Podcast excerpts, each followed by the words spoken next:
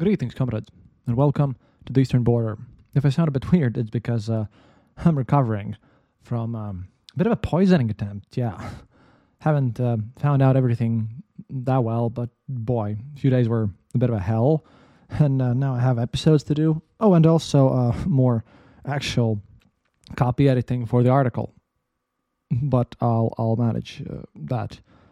I think in, in the next few days. Hasn't been easy for me. Thank you for thank you for your support, everyone in Discord and otherwise who have been there for me. It's very appreciated. I can finally record. And I thought I thought that I'd be um, talking, for example, why why Ukrainian journalists are actually talking about um, talking about conflict between Zelensky and Zaluzhny, which is a bit overblown. They have to write about something, to be honest. But um, but you know, then um, another interesting thing happened. We'll be talking about Venezuela today, because this also also ties into ties into the whole Russia Ukraine thing. The problem here being is that Venezuela is always super friendly towards Putin. Always has been, but there's a bit of a bit of a problem currently. See, on December the third, Venezuelans voted for or, or against the creation of a new Venezuelan state in the Essequibo region. It was apparently a non binding consultative referendum designed to put an end over about 200 years of territorial conflict. The problem is, it belongs to Guyana. The issue has been becoming an obsession for Nicolas Maduro because he's always been talking about this. But um, yeah, there's a there's a bit of an issue here uh, because it also involves ExxonMobil and all the fun stuff. See, that's the thing. This has been a territorial dispute over the Essequibo region, which dates back to the colonial era. In 1811, when Venezuela proclaimed its independence, it believed the region was part of its territory. And you know, it still kind of is there on their school maps. Now, despite the claims, the United Kingdom, which occupied the territory of present day Guyana, placed the region under the authority of the British Crown. In 1899, an arbitration court ruled in favor of the UK, even though the United States at that point had supported Caracas. The dispute resurfaced in 1966 when Guyana gained independence. The Geneva Agreement, signed by the UK, Venezuela, and British Guyana, urged countries to agree to a peaceful resolution through dialogue, but Guyana has since sought a resolution through the International Court of Justice a procedure which Venezuela rejects since, um, yeah, they're not big into this International Court of Justice since they're not a member, because otherwise they could be friends with Putin. And this whole thing, um, this whole thing comes via some um, pol- political issues, you see.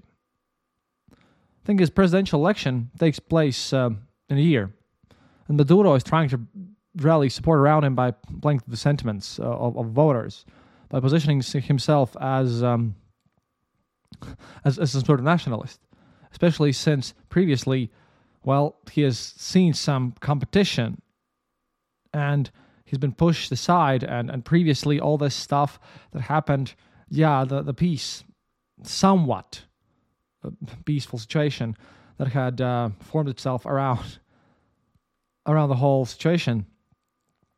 Well um what, happened is that they had made the deal with some sort of elections after the previous ones.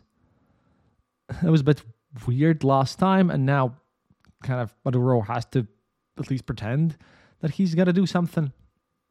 So it's a bit crazy. We have some interesting reports about the results, though, because the results of the um, elections. Yeah, I checked out how different newspapers reported on this because I want to get through the Western reporting and then I want to I want to inform you on, on what the Russian side is saying, because this has uh, quite a large impact on on the whole Ukraine war. However, however, in this case, the Guardian, for example, reports that uh, Maduro votes Maduro vote to claim Guyana's territory backfires as Venezuelans stay home. And they focus on the fact that turnout was minimal and votes on referendum intended to like rubber stamp this whole claim. Well, the thing he um, he really pushed for it, and apparently there was um, there was very little turnout.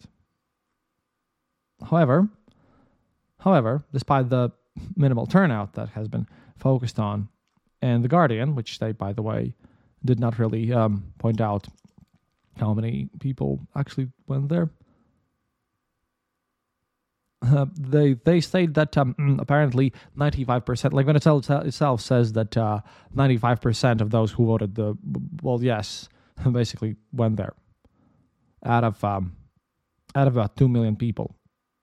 Although the government of, course of course claims 10 million people but you know. So what happened is and, and CNN however focuses on the fact that Venezuelans approve of the of takeover of oil rich region of Guyana. So everyone's now speculating. Here's the thing because I wanted to look at both sides and well one side focuses on the fact that turnout was low. The other side apparently focuses on uh, on how this was supported. But yeah. Yeah the thing is that Guyana obviously called this move um, towards annexation a existential threat. And there was a lot of a lot of screaming all around a lot of complaints from both um, both parties.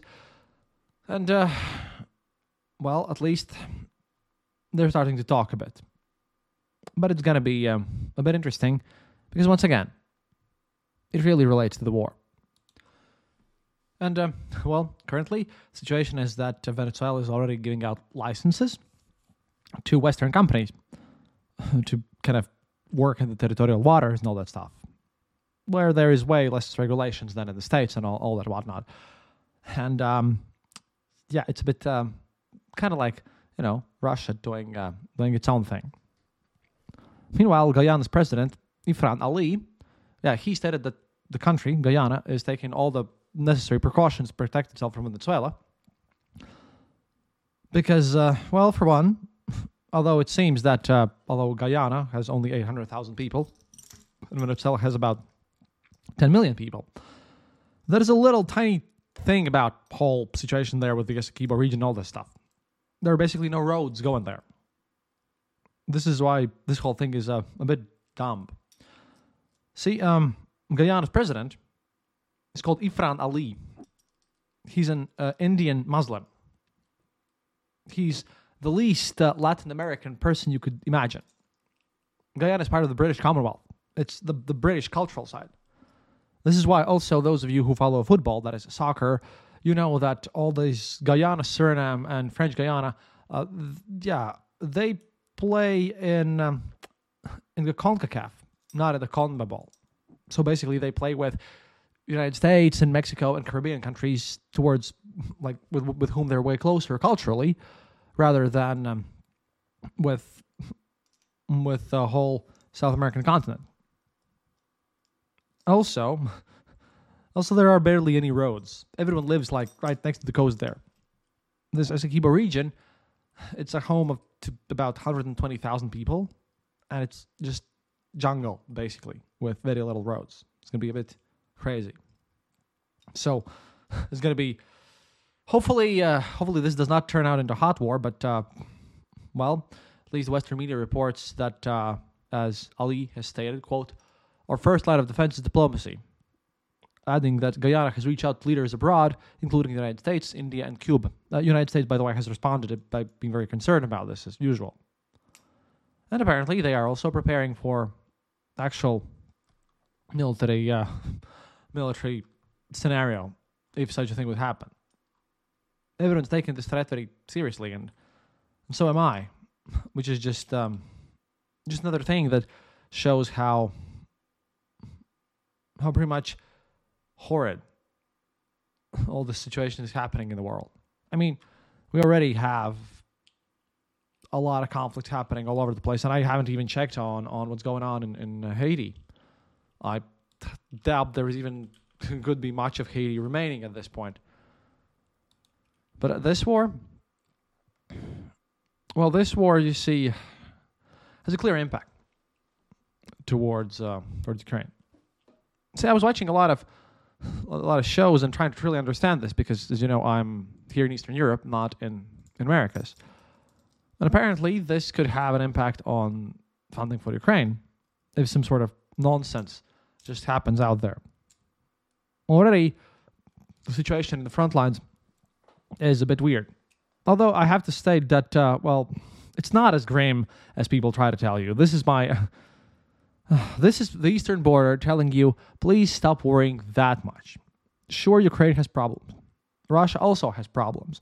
Russia has problems with morale. Russia has problems with logistics. Russia has problems with ammo.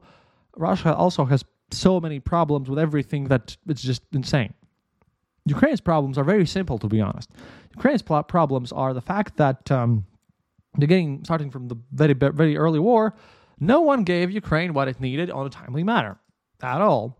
It was all given eventually, but if you remember the very early war, Germany gave like what five thousand helmets or something, and now look, Leopard tanks and airplanes and all this stuff, and and if only these things could have been done faster and in the early war, if if the equipment from the West would have been there when it was needed and when it was when it was there for the, for the highest use potential, then um, oh let me remind you and, and not you know uh, Westerners also just selling uh, machine tools for ammo production, right? Then the situation could have been much more different. And the thing is, again, Venezuela is very friendly with Russia. Let's get on to this part now. And uh, here, here I'm using article from RussiaBriefing.com by uh, Mikhail Baranchik. This guy, this guy has written in very kind of business, academical language about doing business between Venezuela and Russia.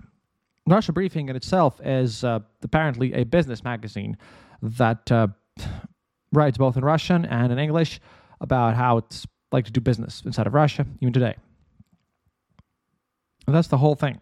This article was written in December the 5th, and I'm uh, I'm gonna summarize it basically. I'm not gonna quote all of it, but uh, let's start with the history here. The history of Russia Venezuela relations is marked by a significant evolution, particularly in the post Cold War era. It's a very academical article, kind of very dry. Apparently, well,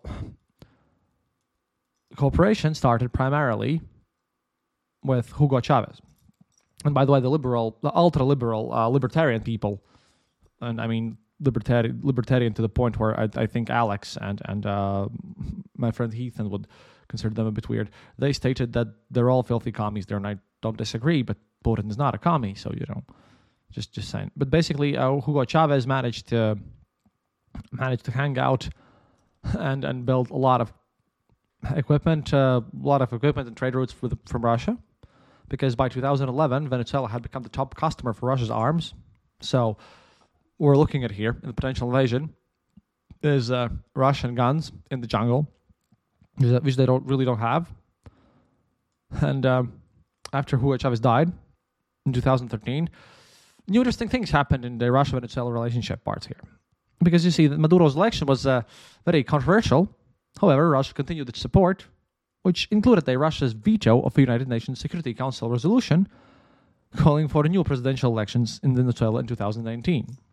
For this, Maduro supports Russia in the Ukraine conflict. And the implications are there, and they're profound. Russia's engagement with Venezuela, like with all weird, broken states with dictators up there, is part of its broader strategy to establish kind of this what they call a multipolar world order, which I call as the world order between psycho dictators, psycho dictators, and actually people who you know want to work for their want to work for their money and you know enjoy some some freedoms. And um, well, the, their official stance, although this is total bullshit, but written very academically in this magazine, is quote. Both nations, through their alliance, advocate for a global landscape where power is more diffusely distributed, reflecting their shared goals, economic interests, and political ideologies. And, uh, quote, throughout these developments, Russia's relationship with Venezuela has been driven by both countries' status as major oil producers and their shared policy stance towards the United States. This complex historical trajectory has laid the foundation for the current trade and investment dynamics between Russia and Venezuela and that's a bit um, that's a bit scary because I, I really don't know how these people write so academically. I, for one, I'm going to have to do the same thing because I have my keynotes to finish, but uh, it is what it is. Russian Venezuela trade volume itself has jumped 70% between January and July 2000, 2023. the economic ties are strengthening because Venezuela is still doing, you know, doing what they can to support Russian Ukraine war. Of course, primarily is the oil trade, which is the number one thing. They have a crucial partnership there, given the the nature of. And I really, really had to study this. Apparently, Venezuelan crude oil is very heavy, which requires which requires specialized processing. It's not at the same. They have a lot of it, but uh, it's kind of like closer to Russian brand of Urals, not the Brent one. And I now, now I can say that I know a little little something about about oil trading. Second part is agricultural trade. And so apparently Russian market is open to Venezuelan fish and, and plants and all, all this stuff. Russia supplies Venezuela with flu vaccines, cancer drugs, and, and all sorts of things as much as they can because they're lacking everything right now themselves. And they also have uh, have signed a, a contract uh, for deploying a GLONASS measurement station for space and satellite navigation in Venezuela but that's also kind of a not really not really going on anywhere. There's a lot of a lot of uh, space ties, a lot of economical ties, as, as you can see. But but what what is what is the opportunities here what's going to happen? And again, I'm, I'm going to quote from this article because this is ultra dry. Sorry about this. Quote, given the existing military ties, there is potential for further co- collaboration in defense technology, including research and development of new military equipment and joint production initiatives. By leveraging BRICS and EAEU, Russia and Venezuela can use their positions in these international alliances to explore new markets. Strengthening South South cooperation, particularly with other Latin American and BRICS countries, can open up new avenues for trade and investment. I kind of like how Russia is technically considering themselves to be global south, uh, which I really, really hate the term. Secondly, I really kind of uh, also don't think that anyone between the, these two countries should really rely on stuff because corruption is everywhere. When we're talking about trade, please remember that most of it is just is just basically going away and it's being stolen all the time. And this, by the way, is despite that um, Carnegie Endowment for International Peace, by the way, wrote an article in 2022. Uh, I think it's 9th of December by Pavel Tarasenko, whom I really wouldn't um, wouldn't trust as much. Uh, oh yeah, he's the deputy head of the Kommersant Newspaper Foreign Policy Department. Those of you who know co- the correspondent thing, he wrote that it's going to be like um, only in in words only, and that the support will fall and all this stuff. But um, yeah, this hasn't been the case. Thing is that Maduro is being pushed in his own country because their political situation. Uh, I'm not that informed, but apparently there's a strong candidate from the outside to kind of go in and actually smash Maduro, which is why the turnout was low, because Maduro only managed to get, grab uh, his very loyal followers for this referendum, where of course he got 95% of the vote. But still, it's kind of like this radicalization. if you if you're like in Russia, also you know not everyone support not everyone supports the war, right? But there's those you know Girkin and pals, those buddies they're super aggressive about it. They're very loud as well. I think the same thing is in the Venezuela. Currently, Russia is just grasping for allies, and I think Russia has um, promised something to Maduro there in exchange for something. Maduro wouldn't do this if um, if he hadn't gotten permission from Putin. So it's either two options: either either he forced Putin to allow him this and asked for some resources which Putin doesn't have, or he just decided that uh, Maduro could pull off a Putin himself, you know, and do some some crazy shenanigans. Thankfully, it's still on the conversational stage, but um, as as sadly in the United States uh, Congress, the question about funding going to Ukraine and, and Israel as well is now under question, and there are now many problems there yeah, such a distraction is something which I, I think that the free world totally totally didn't need. this is one of the saddest points and saddest uh, things that I have ha- that I had had to cover on the show. And again, sorry for my weird voice. I'm not very not very healthy at this point, but um, I just wonder right now. I haven't even been surprised that much. I just wonder where where things are going to go next. I I think that Afghanistan Pakistan conflicts are also going to be interesting. We're going to have a lot of conflicts these days. I just really hope that you all stay safe because they're well apparently looking out for me again. Because yeah, um, to explain what I said at the beginning, um, I went um, I went out to eat with um, with Everton, and uh, in, in the pub I just just passed out, like nearly passed out. It was horrible, and uh, went did the toxicology analysis, and um, well, bad stuff. Lots of money spent, lots of health damage, and um, well, I'll live. I'll manage. But yeah, thank you for for your support because that helped a lot. And now and now Venezuela is happening as well. But uh, let's just hope that there is a diplomatic solution. After all, Venezuela is much closer to the United States than it is to Russia, and with Brazil also fortifying its borders, there could be a possible chance for some peaceful solution here somehow. Because Essequibo is, after all, just a bunch of, well, jungle basically. I, I'm I'm pretty sure they can give like parts of it or something. But you know, all in all, um, and again, sorry about how my voice sounds today. All in all, uh, I think that unless something something horrible happens, you know, unless something goes way out of the planned events, I think things should be somewhat calm because Russia also cannot afford to push down on stuff. And Russian um, Russian side, our, our good buddy Maxim Kalashnikov, the guy who was friends with Igor Girkin, he led these lamenting and complaining how Russia will not take uh, not not take this chance, this opportunity given to them, apparently, to do something about it, because they can't they can't really do it. They can't exactly focus on that stuff right now, which is nice, but still, right now we're, we're just keeping we just have to live with the fact that such impulses and such chaos is going to be happening everywhere. And again notice how russia is friendly with where the trouble starts. I mean they're friendly to hamas they're friendly to venezuela doing things it's it's obvious to me by now that if you want to stop this whole nonsense and focus on actual security, then it's Putin that really needs to go. But that's it for today. Thank you for listening, and um, sorry, I'll get better next time.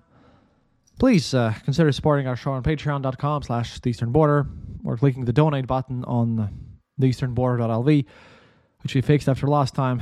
Medical expenses and all this stuff have been huge, and I'm trying to figure out how to function. And Christmas is coming and everything, and it's it's pretty bad to be honest. And uh, well, at least, at least I'm not in Guyana waiting for some sort of assault right now or something.